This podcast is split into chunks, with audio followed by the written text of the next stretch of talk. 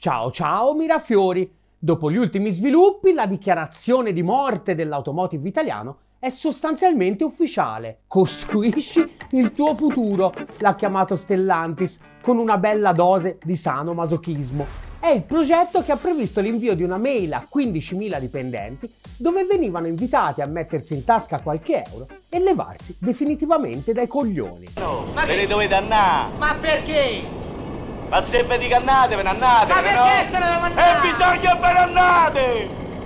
Il futuro che si dovrebbero costruire è quello di disoccupati, visto l'aria che tira e la possibilità concreta che se non se ne vanno oggi con una bella dose di incentivi in tasca, se ne dovranno andare comunque domani con in mano un pugno di mosche, in 500 avrebbero già accettato. A convincerli in particolare un annuncio apparso l'altra settimana su immobiliare.it. Grugliasco, capannone in vendita, 115.000 metri quadrati, prezzo su richiesta. Neanche dieci anni fa il venditore di pentole in cashmere Sergio Marchionne lo aveva definito il fiore all'occhiello dell'automotive italiano. Doveva essere il cuore pulsante di un fantomatico polo del lusso specializzato nella produzione di due modelli Maserati, la Ghibli e la quattro porte, roba da 150-200 mila euro a botta. Questi sono giorni cruciali per riposizionare il marchio e avviare una fase di espansione senza precedenti, aveva declamato enfaticamente Marchionne il giorno dell'inaugurazione e a un certo punto avevano cominciato a macinare così tanto che nel 2016 il sindacato si era dovuto mobilitare perché i carichi e i ritmi di lavoro sono troppo sostenuti e questo mette a rischio la salute dei lavoratori. È durata come un gatto in tangenziale. A pieno regime, ricorda Davide De Pascale sul domani, l'impianto Maserati impiegava 2000 operai.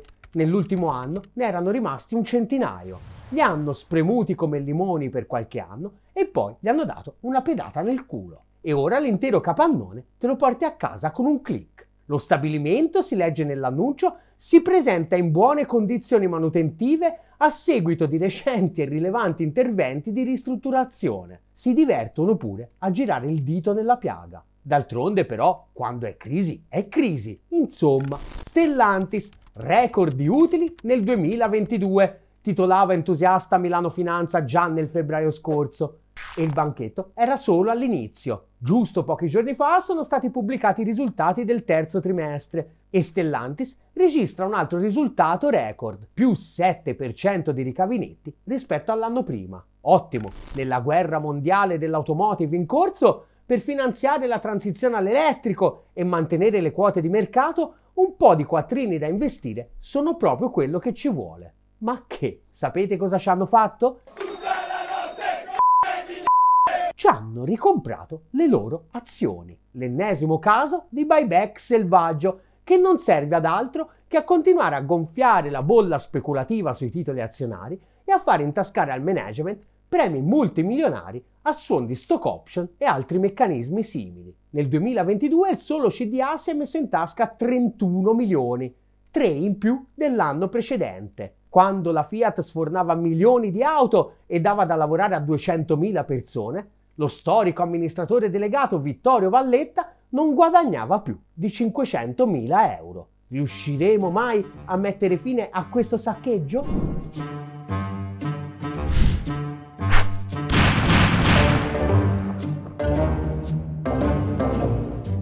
A rimettere in fila due numeri sul domani ci pensa Edi Lazzi, segretario generale della FIOM di Torino.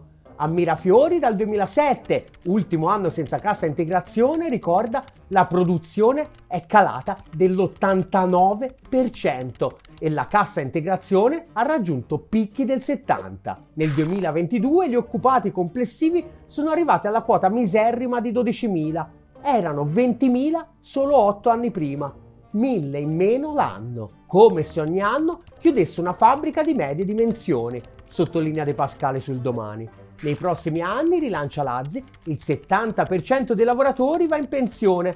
Senza nuove assunzioni, Mirafiori si fermerà. E pensare che a Mirafiori sarebbero dovuti finire anche i lavoratori della Maserati di Grugliasco, dove nel frattempo a ritrovarsi con le pezze al culo ovviamente è anche tutto l'indotto, con tutta la componentistica, sottolinea De Pascale, a rischio chiusura. Un esempio su tutti, la Lear Corporation. È una multinazionale americana con oltre 160.000 dipendenti in 37 paesi, la 147 azienda al mondo per fatturato, stando alla classifica di Fortune 500, e con i soliti azionisti di riferimento BlackRock, Vanguard, State Street. È specializzata in sistemi elettrici e in interni per auto, in particolare sedili, e fare i sedili in pelle umana per le auto da 200.000 euro della Maserati era un ottimo business. Ma ora che la Ghibli e la quattro porte nello stabilimento accanto non le producono più, ecco che dei 420 dipendenti che avevano, la bellezza di 300 a breve si ritroveranno in mezzo a una strada, senza grosse alternative. Stellantis infatti tra un buyback e l'altro qualche investimento in realtà in giro per il mondo lo fa anche,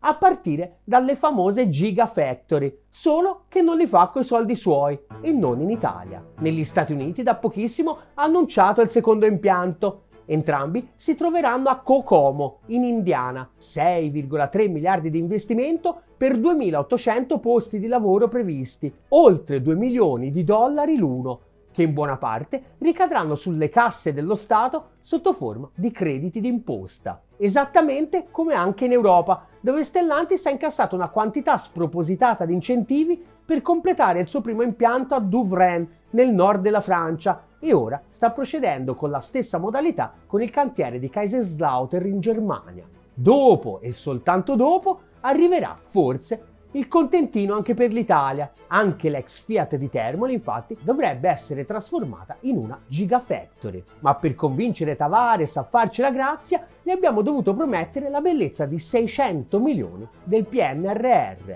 Ma le condizioni che abbiamo chiesto in cambio non convincono proprio tutti. La fabbrica infatti dovrebbe riassorbire vecchi operai Fiat, ma il management ha già fatto sapere, riporta Lanza, che l'azienda avrà la necessità di disporre di professionalità totalmente diverse da quelle tuttora presenti nel vecchio stabilimento. Cosa significa? Che ha una bella fetta dei vecchi operai che grazie all'anzianità piano piano hanno raggiunto finalmente stipendi quasi dignitosi, si darà il ben servito con qualche ammortizzatore sociale pagato con le nostre tasse e al loro posto se ne prenderanno di nuovi con trattamenti salariali e accessori vari peggiori possibile. D'altronde, dire che la morte dell'automotive italiano era annunciata è un eufemismo e pensare che anche l'Italia possa avanzare qualche pretesa per le briciole che il protezionismo usa e il ritorno dell'austerity nell'Unione Europea lasceranno cadere dal banchetto della transizione ecologica e dell'elettrificazione potrebbe rivelarsi del tutto velleitario. Dentro alla gabbia delle compatibilità con l'agenda geopolitica USA da un lato e il culto dell'austerità dell'Unione Europea dall'altro, il nostro destino è segnato. Non deve andare necessariamente così e per dimostrarvelo ora vi racconto una bella storiella. L'articolo è ormai un po' datato. Siamo nel 9 agosto scorso e Bloomberg titola La chiusura della Ford dopo 100 anni in Brasile cede il territorio degli Stati Uniti alla Cina. La location è uno dei luoghi più iconici della lunga storia dell'automotive globale. Siamo nella cittadina di Camasari, una trentina di chilometri a nord di Salvador, la capitale dello stato di Bahia. Qui, in uno spazio sterminato, più grande del Central Park di New York, sorgeva una delle principali fabbriche della Ford del gigantesco paese sudamericano, che da un paio di anni però è stata totalmente smantellata, pezzo dopo pezzo. Ma nell'aria non c'è segno né di sconfitta né di rassegnazione. A breve, anzi qui, si tornerà a lavorare a pieno ritmo. L'ex Ford di Kamasari infatti è stata acquisita da BYD, il colosso dell'automotive elettrico cinese che vanta tra i suoi principali investitori anche la Berkshire Hathaway di Warren Buffett. Qui sorgerà la sua fabbrica più grande fuori dall'Asia. Per Lula, che di fabbriche se ne intende, visto che ci ha passato mezza vita e ci ha perso pure un dito,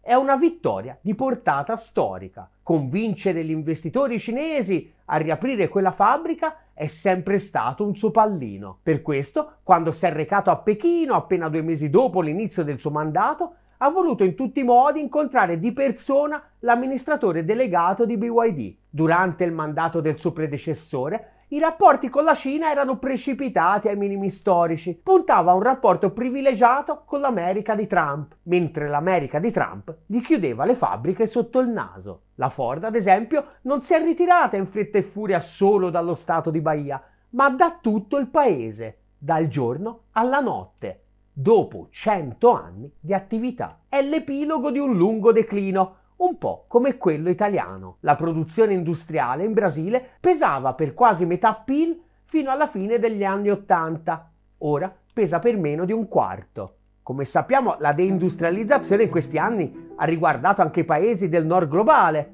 La differenza è però che grazie alle logiche neocoloniali, il nord globale mantiene comunque il controllo di numerose catene del valore. Il Brasile e l'Italia No. Lula però non è il solo protagonista della rinascita dell'ex sito Ford di Camasari. Un ruolo chiave l'ha svolto anche il governatore dello stato di Bahia, il primo nella storia dello Stato appartenente alle popolazioni indigene. Si chiama Geronimo Rodriguez e si aspetta che i cinesi portino nella regione almeno 10.000 nuovi posti di lavoro e non solo quelli. BYD prevede di aprire una nuova miniera nello Stato per estrarre localmente il litio che servirà alla fabbrica e ha già investito la bellezza di 700 milioni di dollari solo per la parte di ricerca e sviluppo per una nuova monorotaia che permetterà di liberare Salvador dal traffico. Se è questa la giungla selvaggia che minaccia il nostro giardino ordinato, forse varrebbe la pena farci un pensierino. Là fuori c'è un intero mondo che è alla ricerca di opportunità per tornare a far crescere l'economia reale e non si chiama Carlos Tavares o John Elkan, che se ancora possono scendere per strada senza essere rincorsi da una folla inferocita è perché i soldi che non reinvestano per rilanciare l'industria automobilistica italiana li spendono per far dire alla propaganda che tutto sommato va bene così e che there is no alternative, quando invece l'alternativa c'è e come, solo che per raccontarla per bene abbiamo bisogno di un media tutto nostro che dia voce al sud globale e al 99%. Aiutaci a costruirlo. Aderisci alla campagna di sottoscrizione di Ottolina TV su GoFundMe e su PayPal. E chi non aderisce è John Elkan. Ottolina TV, comunque vada, sarà successo.